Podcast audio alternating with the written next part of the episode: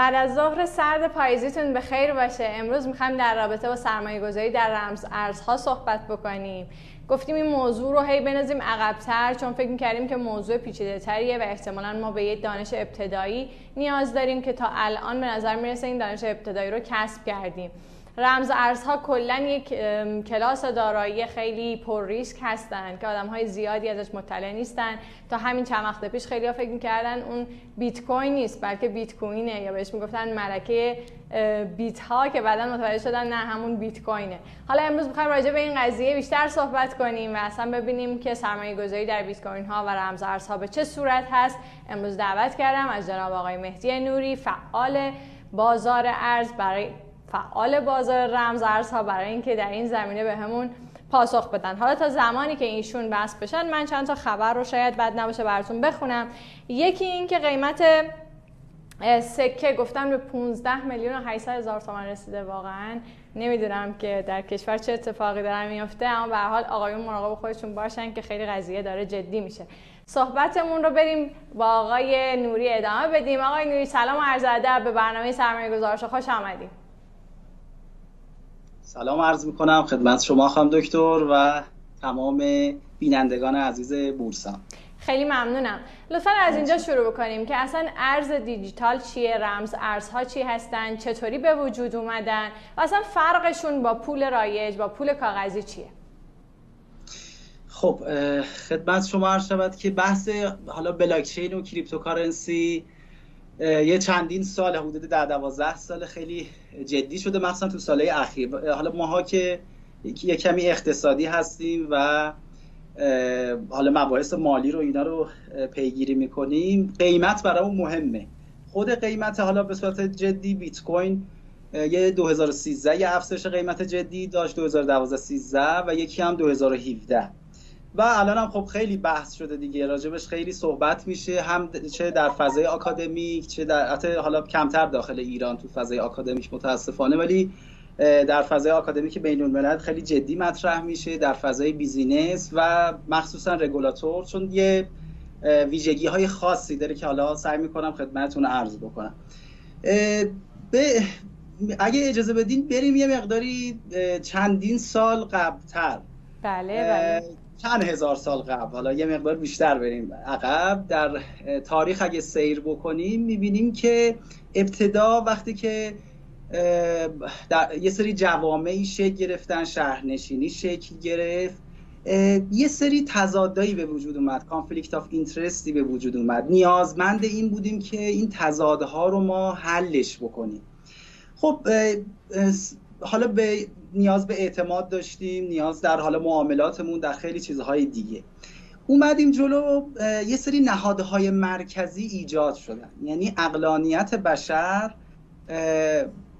به جایی رسید که یه سری نهادهای مرکزی مثل دولت ها بعدها مثلا بانک همین بورسی که خودمون داریم و کشورهای دیگه دارن اینا یه نوع نهادهای مرکزی هستن.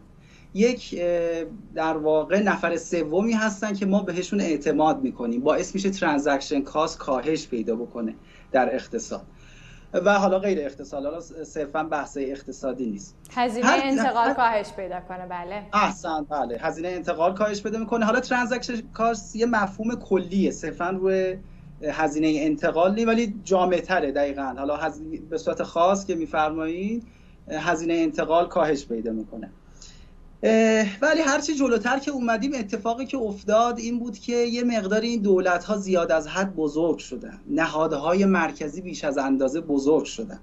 و خود این امر موجب یه مقدار ناکارآمدی هایی شد. تصدیگری هایی پیش اومد که نباید پیش می اومد تو در تمام دنیا هم هست. این مشکل و موزر در تمام دنیا به وجود اومد. مثلا تو سی چهل سال اخیر خیلی حجم دولت ها بزرگ شد عدم شفافیت ها ناکارآمدی ها تصدیگری ها خدایی نکرده فسادی چیزی ران تو هم در کنار این به وجود اومد. پس یه ناراحتی نسبت به نهادهای مرکزی به وجود اومد. البته بگذاریم از اینکه خب یه سری از حالا هم نهادهای بین المللی هم فضاهای مختلف آکادمیک و اینا قائل به این بودن که باید چه, چه بکنیم باید این یه مقداری بحث گود گاورننس رو مطرح کردن. حکرانی خوب رو مطرح کردن. در کشور خود ما هم چندین سال بحث خصوصی سازی مطرح هست. بحث اینکه تصدیگری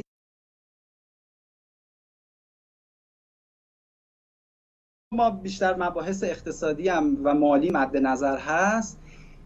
می‌بینیم که خیلی از بحرانهای مالی که اتفاق افتاده توی دنیا مثل 1929 مثل 2008 و خیلی مشکلاتی که هست داخل کشور ما هست کشورهای دیگه هم هست از چه نهادهایی از نهادهای سنترالایزه بانک ها به صورت خاص اگه بگیم بانک های مرکزی حالا بانک ها خب این اتفاقی که افتاد این بود که یک سری جنبش هایی به وجود اومد. جنبش هایی به جهت مقابله با اون ناکارآمدی هایی که این نهادهای مرکزی داشتن. مثل چی؟ حالا 2008 بحرانش بیشتر بکنم خاطر همه بزرگواران بله، باشه. بله. اتفاقی که افتاد مثلا جنبش 99 درصد احتمالا شنیدین یا از قبلترش بحثای سایفر پانک ها حالا بیشتر بحثای تو فضای اینترنت و اینا هستش. یه سری جنبش هایی به وجود اومد. حالا توصیه می‌کنم برای دوستان این مستند اینساید جاب و یه ملاحظه بفرمایند. درسته. که یه مقدار بیشتر ارتباط با این نکته ای که میگم. البته همه ارتباط داریم یعنی یه مقداری از این بابت مطلع هستیم نسبت به نهادهای مرکزی. خب سال 2008 یه اتفاقی افتاد. یعنی این عقبه که گفتم می‌خواستم این رو عرض کنم که یه مقدار اعتراضی بود نسبت به این ناکارآمدی نهادهای مرکزی. خب سال 2008 یه فردی گروهی خانوم آقا معلوم نیست چه هنوزم مشخص نیست چه فردی هست یا چه گروهی هست. تحت عنوان ساتوشی ناکاموتو یه وایت پیپری رو منتشر می‌کنه. در مقاله می نویسه بله. مقاله بله, بله در بله. واقع یه مقاله می نویسه و یک سیستم پرداختی رو معرفی می‌کنه. که سال 2009 عملا این لانچ میشه. حالا اصطلاحا جنسیس بلاکش شروع میشه دیگه. حالا خیلی وارد من مباحث خاصش نمیشم. بله. سعی می‌کنم ساده تر بیان بکنم. هر جا بود شما هم بفرمایید به منو بله بله. ساده تر بگم خدمتتون. 2009 این launch میشه و از 2009 تا به الان این سیستم ادامه پیدا می‌کنه. قیمتش از تقریبا صفر. حدود 11 هزار و خورده هم تا الان رسیده. حالا علاوه بر بیت کوین سایر حالا رمز ارزها هم متولد شده. الان ما بالای 7000 کوین و توکن داریم. حالا cryptocurrency اصطلاحا بگیم داریم. حتی عناوین مختلفی هم راجبش هست. یعنی هم cryptocurrency میگن digital currency مطرح میشه virtual currency مطرح میشه. البته من تو پرانتز بگم الان شاید فرصت نشه راجع صحبت بکنم. خود من بیشتر اعتقاد دارم که اینها یعنی به لحاظ اقتصادی حالا فرصت نیست. اگه خواستین من بازش می‌کنم خدمتتون عرض می‌کنم. یه کلاسی از دارایی عملا معرفی میشه. بله بله. شاید بهتر باشیم بگیم یه کری... اینها کریپتو اسید هستن. چون انواع مختلف دارن یه نوع خاص ندارن. و تا الان هم خیلی روش دارن کار می‌کنن. تکنولوژی های باز بهتر بهبود پیدا کرده نسل خب های مختلف. نوری الان شما بله. گفتین که 11 هزار دلار هر بیت کوین قیمتش. بله بله بس یه روزی بوده که مثلا در سال 2008 که قضیه اصلا بحث بیت کوین و این چیزها پیش اومده اون زمان صفر تومن بوده یا صفر دلار بوده الان 11 هزار دلار شده. بله. و این چطوری کار می‌کنه به صورت کلی؟ خدمت شما عرض شود که سوال خوبیه. چجوری کار می‌کنه که تا الان ادامه پیدا کرده؟ یه بحثی که مطرح میشه اولا یه تلفیقی از تکنولوژی های مختلف از مفاهیم و کانسپت های مختلفه یکی بحث کریپتوگرافیه و رمزنگاری که درش استفاده شده. نکته دومی که هستش بحث پیر تو پیر بودن یا نظیر به نظیر. شما فرد به فرد می‌تونین این رو انتقال بدین. بحث دیگه ای که هست در واقع حالا بگیم اون حالت ناشناس بودنشه. حتی دقت بکنیم پرایوسی با انانوموس بودن فرق داره. حالا بعدا یه مقدار جلوتر شاید توضیح بدم راجع به ولی فرستنده و گیرنده مشخص نیست. مگر اینکه KYC شده باشه. مگر KYC شده باشه اونجا مشخصه. ولی در حالت معمولش خب مشخص نیست.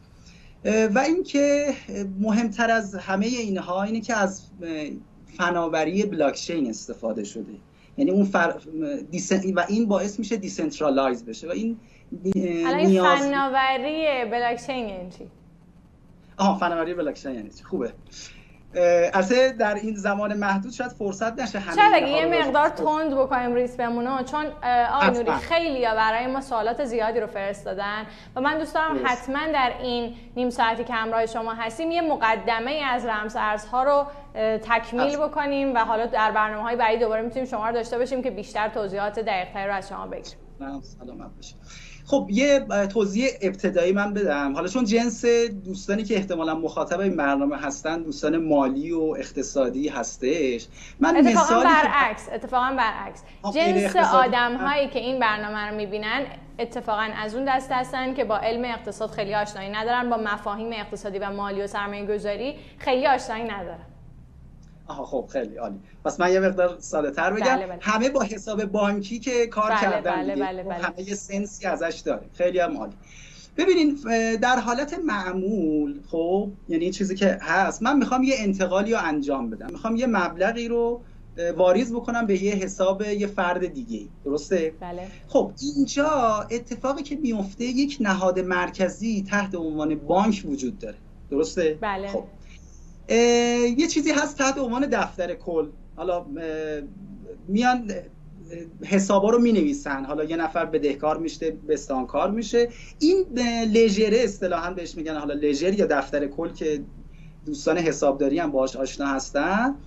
این رو وقتی که یه فردی می‌خواد از حالا از حساب خودش حالا کسر بکنه و به حساب دیگری ارسال بکنه اینو بانک این کارو انجام میده. میگه از حساب فرد A این مبلغ کم شد و به حساب فرد B این مبلغ چیه اضافه شد. خب همه چی دست بانکه درسته؟ بله. خب حالا فرض بکنین اگر یک تکنولوژی باشه اگر تکنولوژی به ما این امکان رو بده یا به نوعی به حالا به تعبیر من این هدیه رو به ما بده که اون نهاد واسط رو بذاریم کنار یعنی بانک رو بذاریم کنار. خب یکی مشکل پیش میاد این که میگن آقا این اعتماده چی میشه؟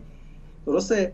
حالا فرض بکنین اگه این لژره دست همه باشه نه دست فقط یک نفر. و همه هم اون رو مشاهده بکنن اتفاقی که میفته آدم هم می‌بینن دیگه. حالا با یه مکانیزمی حالا یه توضیح خدمتون میدم. فرض بکنین این حساب از فرد A به فرد B که انتقال پیدا می‌کنه همه مشاهده می‌کنن و می‌بینن. در واقع تاریخچش یک جایی ضبط میشه. احسن. تاریخچه اون یه جایی ضبط میشه و ذخیره میشه. احسن. خب در واقع خیلی ساده بگیم این کارو می‌کنه که میاد نهاد واسط رو برمیداره. حالا چیه این بلاکچین خیلی ساده اگه خدمتتون باز توضیح بدیم. بلاکچین چیزی نیست جز یه database یه پایگاه داده. درسته؟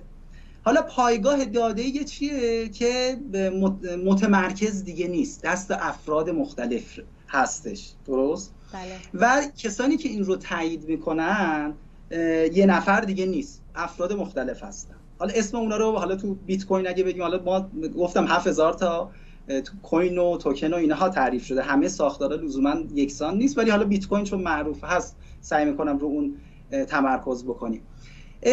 حالا بلاکچین چیست؟ بلاکچین از عنوان زنجیره ای از بلوک هاست. بلوک چیه؟ فرض بکنین وقتی این transaction ها قرار انجام بشه. مثلا 100 تا transaction الان می‌خواد انجام بشه اینها میاد توی بلوکی قرار می‌گیره. یعنی توی بسته ای قرار می‌گیره. transaction ها دونه دونه اونجا چیه؟ ثبت میشن. درست شد؟ بله. و اینها چیه؟ حالا توسط یه قاعده ای که یه مقدار توضیحش زیاد هست. درسته؟ اینا تایید میشه. و اینا همه می‌بینن. و همه این رو می‌تونن تاییدش بکنن. این خیلی نکته مهمی هست. و این باز دوباره مثلا یه سری تعداد افراد دیگه میان transaction های دیگه ای رو انجام میدن. در یک بلوک دیگه چیه؟ این ثبت میشه. جالب اینه که اینها این block ها به هم مرتبطه. حالا با استفاده از یه سری قواعد ریاضی حالا بحث hash function ه دیگه حالا خیلی من بله بله. خیلی تکنیکی میشه. آره technical نشه. همین خیلی اینها به هم مرتبطه. جالب اینه که کسی نمی‌تونه اینو تغییر بده. یعنی وقتی تایید شد اصطلاحا به این میگن ایمیوتبله غیر قابل جعلم هست عملا. امکان اینکه شما تغییرش بدینم نداره. درست شد؟ این میشه همین فناوری بلاکچین که به ما این محبت رو میده. یه نکته ای بگم باز شاید بیشتر سنس پیدا بکنیم با این مفاهیم. ما در فضای معمولمون در فضای فیزیکی ممکنه بیام یه انتقالی رو انجام بدیم. حالا می‌تونه یه کش باشه. حالا مثال بزنم. فرض کنید شما می‌خواین چیه؟ یه مبلغی رو به یه نفر دیگه بدین. حالا به صورت کش به صورت نقدی در واقع, در واقع بهش پرداخت بکنین. یا چی باشه؟ ارزهای خارجی باشه. فرق نداره. می‌تونین اینو چیکار بکنین؟ بدین به اون فرد. خب اتفاقی که اینجا میفته چیه؟ اتفاقی که میفته اینه که خب ما مالکیتمون از این پول برداشته میشه و به فرد دیگه چیه داده میشه و اون مالکیت برای اونه. ولی اگر اینو ما بیایم اینو digitize ش بکنیم یعنی پول رو دیجیتال بکنیم سوال مهم اینه که چجوری میشه این ارزش رو و value رو در فضای اینترنت انتقال داد. خیلی نکته مهمیه دقیقاً بله. اینجا یه, آره، یه ترسی وجود داره. از اینی که اصطلاحا میگن double spending بشه. درسته؟ یعنی چی double spending یعنی ما بتونیم یه پولی که دیجیتالی شده یا حالا هر چیز دیجیتالی رو به چند نفر چیه بدیم؟ خب این که درست نیست دیگه. خیلی بله. جالب نمیشه. دقیقا. بله. حالا راهکاری که این بلاکچین به ما میده اینه که می‌تونیم کلا ولیو رو انتقال بدیم. مثال ساده تر. من میام چیکار می‌کنم؟ فرض بکنین یه عکسی می‌گیرم. الان با گوشی میام چیکار می‌کنم؟ مثلا یه عکسی رو میام از یه حالا هر چی یه منظره می‌گیرم. یه گلی از یه گلی عکسی رو می‌گیرم. این عکس رو چیکار می‌تونم بکنم؟ به هزاران نفر می‌تونم بفرستم. مفهوم double spending اینه که شما می‌تونین چیزی که دارین الان خودتونم دارین کسی دیگه نداره به دو نفر سه نفر چهار نفر هزاران نفر چیه ارسال بکنید خب این به درد ایکش نمی‌خوره. یعنی پولی که دیجیتالی باشه نباید این قابلیت رو داشته باشه. باید به گونه ای باشه که کاملا این مالکیت منتقل بشه. درسته؟ درسته بله. فناوری بلاکچین یا حالا به صورت کلی بگم DLT Distributed Ledger Technology فناوری در واقع دفاتر کل توضیح شده این موهبت رو برای بشریت به ارمغان آورده که شما در فضای مجازی بتونین ولیو رو یعنی اورجینالی یعنی اصل اون فایل رو اصل اون حالا پول رو منتقل بکنیم و دیگه برای شما هم نباشه. یعنی اون مشکل double spending رو نداشته باشه. خب حالا یه وقتی بحث همین مالکیتیه که شما بهش اشاره کردید. یه وقتی بحث نوسانات قیمتیشه یعنی الان سوال من این میشه که ما مثلا در سال 2008 یه دونه بیت کوین صفر دلار بوده الان 11 هزار دلار بوده. چه چیزی باعث شده که ارزش این بیت کوین انقدر افزایش پیدا بکنه؟ من اینو فهمیدم که بحث مالکیت بیشتر یه سری معادلات الگوریتمی پشتشه که باعث میشه که ما مطمئن بشیم حتما این اتفاق میفته. درست میگم؟ درست. بله بله درسته. پس بریم توی این بخش که حالا چطوری میشه که این نوسانات اتفاق میفته؟ و و ارزشش در مجموع زیاد میشه. درسته؟ بله سوال خوبی. اولا ما ارزش هر جنس کالا خدمت رو بر مبنای عرضه و تقاضا در نظر می‌گیریم. درسته؟ درسته. خب. آقای آقا خانوم یا گروه ساتوشی ناکاموتو یک دانش خوبه به نظرم. دوست فکر کنم فنی بودن ولی دانش اقتصادی داشتن. حالا به جهات های مختلف یکی از نکته هاش اینه که اومده یک حدی رو گذاشته. در واقع در نهایت 21 میلیون بیت کوین بیشتر تولید نمی شود درسته؟ یعنی اینطوری نیست. ببینیم ما پولای رایجی که هست چه تو کشورمون باشه چه تو کشورهای دیگه چیه؟ همینجوری تولید میشه انتشار پیدا می‌کنه و همین این باعث میشه که ارزش این در طی زمان تغییراتی داشته باشه تورم ایجاد میشه و مشکلات دیگه. برخلاف این فضا شما تو crypto بسیاری از crypto نه همه cryptocurrency ها در برخی از cryptocurrency ها به صورت خاص حالا بیت کوین اگه مثال بزنیم اینه که یک حدی رو در نظر گرفته. یعنی یک مفهوم پایه‌ای اقتصاد رو در نظر گرفته. اون چیز اسکرسیتی یا کمیابیه و این کمیابی باعث ارزشمندی اون میشه. درسته؟ بله. یعنی وقتی شما میزان عرضه اینطوری هم هست. خیلی ساده بگم. اون ریواردی که یعنی میزان ایشو شدنش اینطوریه که هر چهار سال یه بار اون reward ی که به ازای همون block ایی بود توضیح دادم خدمتتون. بله. هر کسی اونو پیدا بکنه در واقع حالا یه معادله ریاضی داره و اینا. اگه هر کسی اونو پیدا بکنه یه جایزه سیستم بهش میده. خب؟ اون حالا ابتدا 50 بیت کوین بوده بعد 25 بوده 12 و نیم بوده بعد 6 و 25 هم همین اردیبهشت ماه در واقع 2020 باز نصف شده تحت عنوان halving. حالا اگه دوستان search خواستن بکنن تحت این عنوان. یعنی reward شبکه نصف میشه. الان در مجموع 18.5 میلیون بیت کوین تا الان ایجاد شده. و نهایتش هم 21 میلیون بیشتر نیست و خود همه این باعث افزایش قیمتش در طی زمان شده. در کنار این ما طرف تقاضا رو اگه نگاه بکنیم می‌بینیم تو این سالها توجهات بهش بیشتر شده. به دلیل اون مزیت هایی که این رمز ارزا به صورت کلی دارن این باعث شده که تقاضا برای اون در جامعه جهانی بیشتر بشه. در کشور ما هم همچین اتفاقی افتاده مثل سایر کشورها. ما تعداد حالا کیف پول ها رو در نظر بگیریم کیف پول هایی در واقع منظور بیت کوینی و اتریومی و سایر کیف پول ها به صورت نمایی افزایش پیدا کرده. تعداد صرافی ها افزایش پیدا کرده. تعداد خود رمز ارزایی که عرض کردم خدمتتون بیش از 7000 ما رمزارز و توکن کوین و توکن حالا مشترکا با هم داریم. فناوری های جدیدی روش تعریف شدن مثل DeFi decentralized finance که توصیه می‌کنم دوستان یه search ی هم بفرمایند. خیلی نمیشه بعضی از این واژگان رو باز کرد و توضیح داد. ولی بله. مباحث بسیار جدید جذاب و رو به رشدی هست که داره اتفاق خب میفته و خیلی هم جذاب نوری حالا من یه سوال دیگه از شما اینه. فرض کنید که من یه دونه بیت کوین خریداری کردم. این بیت کوینه بله. به چه دردی می‌خوره؟ یعنی من می‌تونم برم الان توی ایران باهاش یه چیزی بخرم بفروشمش و مثلا می‌خوام بنزین بزنم.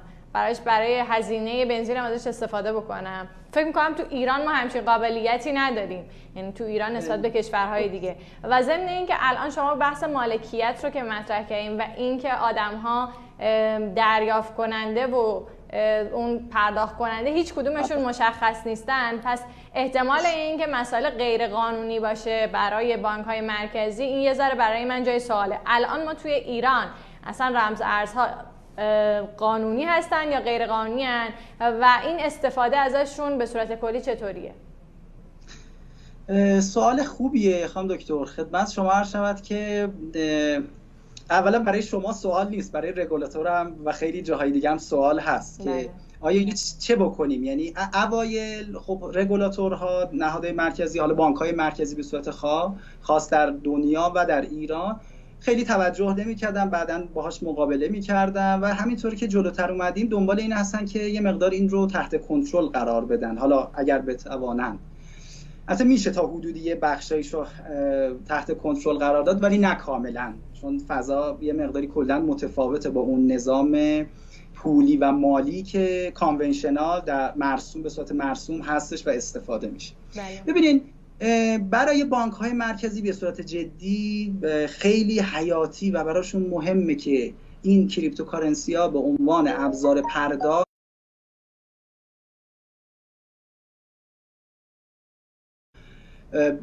حالا می‌خوام بنزین بزنم پرداختم و مثلا با این بیت کوین یا حالا کریپتوهای دیگه ای انجام بدم. یعنی براشون این خیلی مهمه. برای همینه اینم حالا بگم شاید بد نیست. برای همینه که توصیه هایی که IMF ورد بانک و خیلی از نهادهای بین المللی انجام دادن و بانک های مرکزی اکثر کشورهای دنیا به سمتش دارن میرن به سمت CBDC ها هستش. سنترال بانک دیجیتال کارنسی یعنی رمز پول بانک مرکزی هست که الان کشورها دنبالش الان چین به صورت جدی دنبالشه یه مقداری به صورت آزمایشی تست کرده چند ماه ژاپن دنبالش هست سوئد هست و خیلی از کشورهای دیگه کشور خودمون هم یه صحبتایی شده ولی هنوز جدی مطرح نشده. کار جدی انجام ندادم. لذا خیلی پس در کشور ما الان در واقع قانونی شده ولی قبلا سعی می شده که خیلی نه نه نه. بذاری الان بگم. بحث قانونی که فرمودین راجع به ایران سال اول که هیچ قانونی چیزی نبود راجبش. سال 1396 اگه اشتباه نکنم بهمن یا دیماه یه جلسه تشکیل شد در شورای عالی مبارزه با پولشویی مبنی بر اینکه مؤسسات مالی بانک ها نمی‌تونن در مبادلات و کلا اصلا از بیت کوین و سایر رمزارزها استفاده کنن. این رو 1397 بهش ماه بانک مرکزی اینو اعلام کرد. در واقع این مصوبه رو اونجا اعلام کرد و عملا استفاده بانک ها رو و مؤسسات مالی اعتباری رو ممنوع کرد برای رمزارزها ولی این به معنای این نبود که در کل یعنی افراد رو ممنوع کرده باشه. نه مؤسسات رو بیشتر ممنوع کرده. تو سال حالا 97 به صورت خاص بحث ماینینگ مقداری بولد شد. اگه حالا دوستان یه سرچی بفرمایند می‌بینن بحث صنعت ماینینگ اونجا توسط افراد مختلف مسئولین مطرح شد. ولی سال 98 یه مقداری حساسیت ایجاد کرد تحت عنوان حالا استفاده از برق مجانی یا تعرفه حالا صنعتی هست یا کشاورزی یا مباحث مختلف. یه مقدار حساس شد مخصوصا وزارت نیرو که با یه قیمت مثلا پایینی به اینها یه سرویسی رو می‌داد. حالا نه که حالا مستقیم خودش بده ولی خب بالاخره اونا استفاده می‌کردن از این فضا. البته بگذریم از اینکه این ضعف رگولاتوره که باید سریع بیاد رگولاتوری انجام بده. ولی به بله، دلایل مختلف. بله. که حالا الان ما نیست با تاخیر با تعلل این کار رو انجام میده. لذا اگر در مجموع بخوایم ببینیم ها سال 98 هم یه مصوبه ای در رابطه با رمز استخراج رمز رمز ارزها مطرح شد. ماده یکش برای مبادله هم که شما فرمودین برای مبادله داخلی نمی‌تونه استفاده بشود ولی برای مبادلات بین المللی قابلیت استفاده داره. در واقع دولت می‌خواسته کار خودش رو درست کنه دیگه. گفته من تحریمم بیام حالا باید از اینا استفاده کنم لاجرم دیگه. حالا بقیه هم استفاده کنم ولی تو ایران نه. حالا چیزی که من می‌فهمم بله. اینه. یه وقتی هم اگه تحریممون تحریما درست بشه و دیگه مشکلاتمون حل بشه دوباره ممکنه که این قضیه بله، داستان بشه نه؟ بله، بله. خب اگر شما بخواین در 20 ثانیه یک بار دیگه رمز ارزها رو تا همین جایی بعد جنبندی بکنیم چون بحثمون خیلی پیچیده است. یه جنبندی بکنیم که اصلا رمز ارز چیه؟ و بعدش به این سوال بپردازیم که اگر همین الان من می‌خوام در یک رمز ارزی سرمایه گذاری بکنم باید چه اقداماتی و چه مسیر رو باید طی بکنم؟ درست. رمز ارز اگه به صورت خلاصه بگیم اینه که یک کلاسی از دارایی هاست که در آینده می‌تواند به عنوان پول, هم در نظر گرفته بشه و استفاده بشه. یعنی حالا خیلی من وارد جزئیاتش نمیشم ولی بحثای استیبل کوین ها به صورت جدی ماهیت پولی این رمز ارزها یا بگیم بهتر بگیم رمز دارایی ها رو افزایش میدن و قابلیت اینو برای حالا افراد دارن که به عنوان پول یعنی همون سه تا وظیفه‌ای که تعریف میشه به صورت سنتی ذخیره ارزش medium of exchange هست store of value و unit of account این دو شما انقدر کلمات انگلیسی صحبت می‌کنین که یه مقدار فهمیدن صحبت های شما برای من سخت شده. اگه یه بار دیگه بگیم که در کل به زبان ساده رمز ارز چیه و اینکه من چطوری می‌تونم در رمز ارزها سرمایه گذاری کنم. رمز ارزها یک کلاسی از دارایی. خیلی خلاصه بگم بله. کلاسی از دارایی که میشه برای تبادلات مالی ازش استفاده بشود حالا در داخل و در خارج کشور. حتی داخل که خب دولت یه مقداری حساسیت نسبت بهش داره. این از این. ولی حالا از کجا می‌تونیم شروع بکنیم؟ یعنی از بله. کجا شروع کنیم؟ برای کسی که می‌خواد سرمایه گذاری بکنه. خب اولین کار من اگه مثلا چند گام رو خدمتون عرض کنم گام اول دوم و سومش رو میگم آگاهی و کسب دانشه. چون مهمترین بحث برای یک سرمایه گذار اینه که وقتی داره یه چیز یه جنسی رو یه کالایی رو یه حالا هر ارزی رو هر چیزی رو که می‌خواد سهامی رو حالا بورس هم باید دانش ما نسبت به اون حوزه بیشتر بشه. یه نکته هم بگم این که حتما این کار رو دوستان انجام بدن. سری نیان. حالا چه داخل بورس کشور خودمون چه حالا تو حوزه رمزارزا و حوزه های دیگه سعی بکنید دانشتون افزایش بدید این افزایش دانش کمک می‌کنه به اینکه بهترین سرمایه گذاری رو در خودمون انجام بدیم. یعنی سرمایه گذاری اصلی بعضی فکر می‌کنم مثلا صرفا اینه که من برم یه استی رو خریداری بکنم یه استاکی رو بخ... یه سهامی رو خریداری بکنم. مثلا قیمتش افزایش پیدا کنه من خب خیلی موفقم. نه. شما بهترین سرمایه گذاری اینه که دانشتون رو افزایش بدید. خب برای اینکه الان دانشمون رو شما اول و دوم و سوم گفتین دانش برای این ستا و چهارم. حالا برای این دانش من قبل از اینکه گام های بعدی رو بریم لطفا بگید که کدوم سایت ها چه کتاب هایی وجود داره که میشه رفت و راجبشون خوند که همینجا بتونن دوستانی که می‌خوان و علاقمندن راجب این قضیه انگلیسی خب فراوونه ولی من سعی می‌کنم کتابای فارسی رو چند تا رو نام ببرم خدمتتون. بله. می‌تونم حالا چند تاشم دارم می‌تونم نشونم بدم حالا نمی‌دونم. بفرمایید. اولا سایت های مختلفی هست یعنی داخل ایران شما 5 6 سال پیش اگه ملاحظه می‌کردی خیلی سایتی نبود. ولی الان خدا رو شکر سایت های مختلفی اطلاعات خیلی مفید و خوبی رو در اختیار افراد می‌ذارن.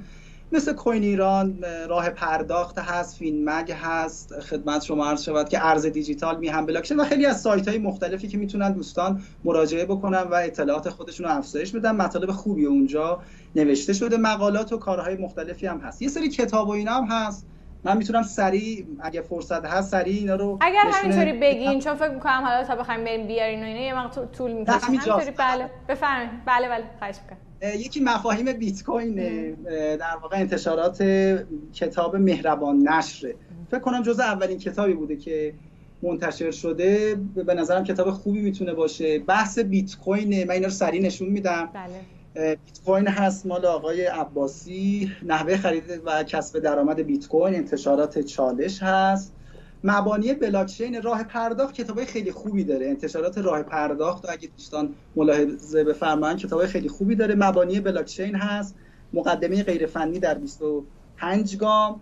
اقتصاد کریپتو در واقع هست. اینم باز مال راه پرداخت استاندارد بیت کوین مثلا دوستانی که می‌خوان تاریخچه پول رو یه مطالعه بکنن این خیلی کتاب خوبی هست. استاندارد بیت کوین یا بیت کوین استاندارد. هنر اولیه سکه. اینم مفاهیم جالبه برای دوستانی که مالی علاقه مندن بحثای ICO IEO STO مباحثیه که برای تامین مالی و اینا قابل استفاده است. بحث بلاکچین باز انتشارات این در واقع مهربان نشر آشنایی با مفاهیم بنیادی هست کتابات دو سطح دیگه بیشتر نمونده. راهنمای بیت کوین راه پرداخت منتشر کرده. یه کتاب خیلی خوبی هم هست انقلاب بلاکچین آقای دن تپسکات هست که تو حوزه اقتصاد دیجیتال کارهای خیلی خوبی انجام دادن و آخرین کتابم کسب و کار بلاکچین هستش.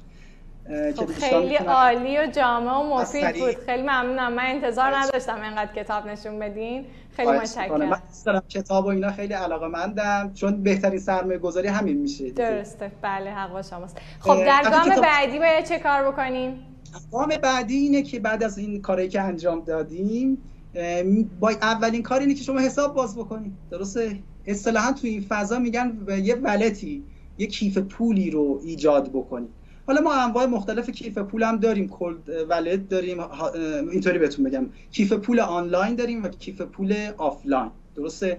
حالا آفلاین ها مثل مثلا کیف پولای سخت افزاری هستش. حالا به صورت کاغذی هست. آنلاین مثل اونه که تحت وب هست تحت در واقع به صورت اپلیکیشن روی موبایلتون هست یا desktop هستش اینا رو به اصطلاح میگن آنلاین. که ترجیحاً به خاطر افزایش امنیت wallet ا یا سخت افزاری ها به نسبت بهتر هستن تو این فضا. یا این مفهومش چیه؟ یعنی که شما یه حساب باز می‌کنین. خیلی ساده. یه حساب باز می‌کنین. حالا اونجا ما یه شماره حساب داریم یه فکر کنین رمزم داریم. اینجا تو این فضای crypto های ما یه public key داریم؟ در واقع میگن کلید عمومی داریم. کلید عمومی مثل آدرس حساب شماست. ایمیل هست ایمیل که شما یه یوزری دارین دیگه. پسوردتون چی میشه؟ حتی خیلی ساده دارم میگم پسورد شما میشه کلید خصوصیه. شما اگه این دوتا رو داشته باشین مالک اون دارایی خودتون هستی. خدایی نکرده خدایی نکرده. مثل ایمیل. اگه پسورد شما رو کسی دیگه داشته باشه مالکیت هم دیگه ممکنه برای شما نباشه. اون فرد بره عوض بکنه یه کار دیگه انجام. پس, در واقع شما دارین میگین که اگر من بخوام یکی از این رمز ارزها رو بخرم باید احتمالا به یک بله. سایتی مراجعه بکنم از اون درگاه پرداخت بخرم که اون به من یک رمز عبور میده. این میشه این میشه مرحله چهارم. مرحله پنجم همین نکته که شما میفرمایید. یعنی من چگونه می‌توانم یه رمز ارزی رو یه cryptocurrency یه crypto asset ی رو خریداری بکنم. سه تا روش وجود داره. یکی که مستقیما از یه فردی که حالا می‌شناسین یا نمی‌شناسین می‌تونین چیکار بکنین؟ این رو خریداری بکنین. در قبالش حالا یه پولی چیزی پرداخت بکنین. درست شد؟ بله. یه راهش میشه. راه دومش استفاده از exchange ها هستش. استفاده از صرافی ها هست. الان ما صرافی های مختلفی داریم. در کل دنیا هست. حالا مثل Binance Coinbase Bittrex و چیزهای مختلف. داخل ایران هم خدا رو شکر چندین سال صرافی های مختلفی دارن کار می‌کنن. اتفاقا جالبه بدونین که مثل marketplace مثل بورس خودمون ولی خب ویژگیش اینه که حد نوسان نداره. 24 ساعته هست شما می‌تونید خرید و فروش انجام بدین. مثالاش هم مثل اکسیر نوبیتکس هست والکس هست و خیلی از صرافی های مختلف که می‌تونن دوستان استفاده بکنن و اونجا هم خریداری بکنن و خرید و فروش بکنن.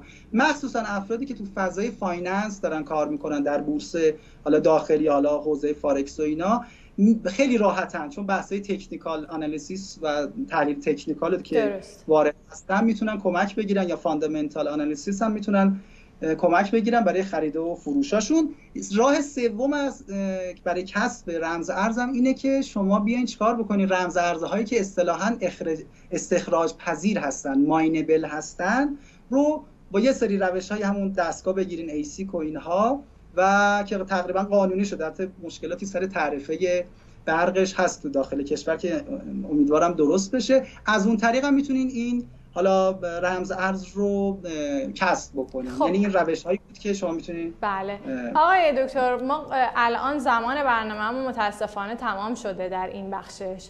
من هنوز خیلی سوالات دارم. اگر شما موافق باشین ما برای روز سهشنبه این بحث رو یک رو 20 دقیقه دیگه هم ادامه بدیم. چون الان شما گفتین من می‌تونم خودم بشینم استخراج بکنم دیگه. من نمی‌دونم بله. بخوام خودم استخراج بکنم بعد چه کارهایی رو انجام بدم. و فکر می‌کنم اصلا بحث رمز ارزهای بحث کلا پیچیده ای بوده که باز کردنش واقعا در این مدت زمان کوتاه خیلی سخت و اینجوری میشه که ما مجبوریم یه بار دیگه حتما شما رو داشته باشیم و این قضیه رو بیشتر بازش بکنیم اگر شما موافق باشید. خیلی ممنونم از شما. من با شما خدافظی سلامت باشین خدا نگهدار. حافظ شما خب پس فهمیدیم که حالا تا اینجا فهمیدیم که حداقل رمز ارزها یک کلاس دارایی هستن که من هنوز نمی‌دونم پر ریسکن یا پر ریسک نیستن. یعنی من ابتدای صحبتم گفتم پر ریسکن اما الان که داشتن ایشون صحبت می‌کردم با توجه به اینکه گفتن تعداد محدودی از اینها در دنیا وجود داره باعث شد که من یه مقدار راجع به این فکرم تجدید نظر بخوام بکنم. من فکر می‌کنم که تو جلسه بعدی دوباره باید این بحث رو یه مقدار پیش ببریم تا به یه جایی برسه و بعدش دیگه می‌تونیم موکولش بکنیم به فصل بعدی سرمایه گذار